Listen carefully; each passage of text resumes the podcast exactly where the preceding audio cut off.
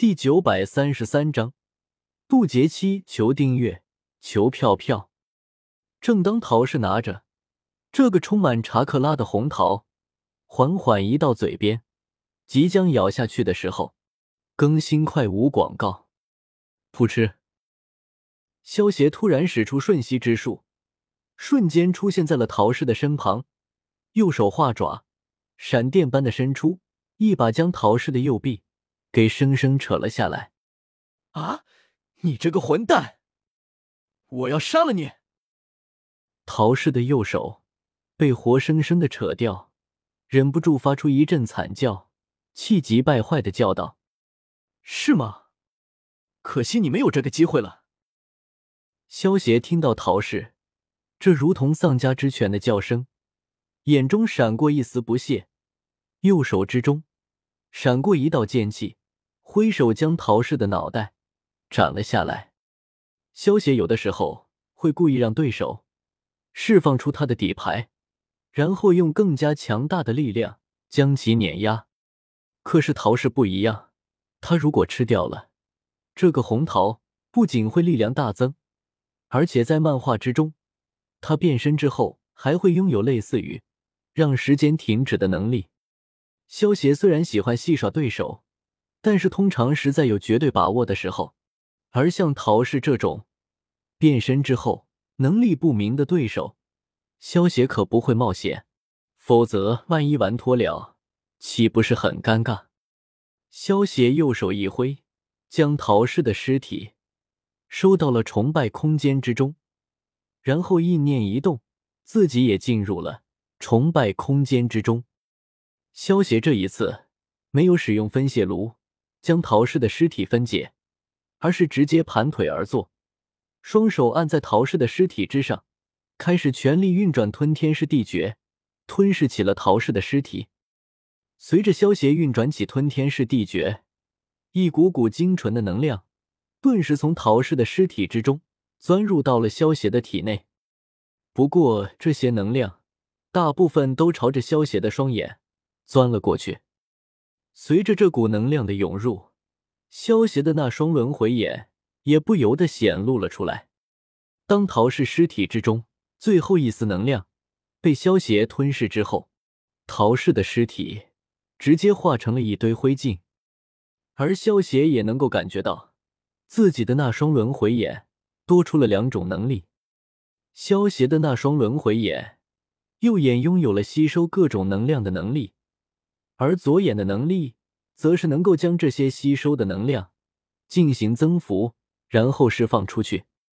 这双眼睛的能力，简直就是法师的克星啊！萧协右手一挥，凝聚出一面冰镜，看着镜子之中那双紫色的轮回眼，忍不住笑道。萧协适应了一下新得到的能力之后，将目光落在了一旁的红桃上。这颗红桃之中蕴含着今世全部的查克拉，萧协现在距离突破渡劫期也就只差临门一脚了。相信炼化掉这颗红桃之后，萧协就能够成功突破了。萧协双手抓住红桃，吞天噬地诀随心而动，一股庞大的查克拉从红桃之中不断的传入到萧协的体内，在吞天噬地诀的炼化之下。转化成了一股股精纯的法力，给我破！萧邪猛然睁开双眼，大喝一声，集合体内所有的法力，一鼓作气朝着渡劫期的瓶颈轰击了过去。轰！看似牢不可破的瓶颈，在集合了萧邪体内所有法力的合力冲击下，瞬间被轰成了灰烬。一股冲天的气势。从萧邪的身上猛然爆发了出来，这就是渡劫期吗？很强大的力量。萧邪感受着体内快要爆发出来了的法力，忍不住笑道：“虽然说只是从大成后期突破到了渡劫初期，但是萧邪却能够感觉得出来，突破到渡劫期之后，自己的实力比起之前最少增加了数十倍。该出去了。”萧协适应了一下自己暴增的实力，收敛自身的气息，意念一动，离开了崇拜空间。萧协出了崇拜空间之后，直接使出瞬息之术，出现在了鸣人的家中，将还在昏迷中的鸣人从神威空间之中放了出来。轰隆隆，萧协刚刚将鸣人放下，外面的天空突然阴暗了下来，数不尽的黑云在木叶村的上方快速聚集，伴随着一阵阵轰鸣声。这是雷劫。萧协透过窗户看到天空中快速聚集的雷云，感受到雷云之中蕴含的煌煌天威，哪里还不知道这就是自己的雷劫？萧协之前在崇拜空间之中，自身气息被完全遮掩，就算是天道亲至，也休想察觉到萧协身上的气息。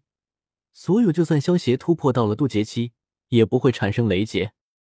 可是，当萧协从崇拜空间之中出来之后，他身上那股刚刚突破渡劫期的气息，就好像一根避雷针一样，瞬间将雷劫吸引了过来。不过，庆幸的是，萧协现在所在的世界是火影忍者的世界，属于中千世界，这雷劫的威力也会比大千世界雷劫的威力要弱上几分。这雷劫的威力虽然比不上大千世界的雷劫。但是也不能在这里渡劫，否则整个木叶村都会被夷为平地的。得换个没有人的地方。萧协看了一眼外面还在积累能量的雷云，意念一动，身形瞬间消失。当萧协从木叶村消失之后，天空之中的雷云也开始慢慢消散了。与此同时，在一片一望无垠的大海之上，萧协的身形突然出现。而随着萧协的出现，原本阳光灿烂的天空，瞬间乌云密布，黑压压的云层之中，不时的闪过一道道雷蛇，还真是阴魂不散。那我今天就试试这雷劫的威力吧。萧协抬头看了一眼天空之中快速凝聚的雷云，摇了摇头，也不再去躲它，而是凭空而立。战意盎然的等待着雷劫的降临。轰轰轰！随着雷云能量积累的越来越多，空气都开始变得凝重了起来。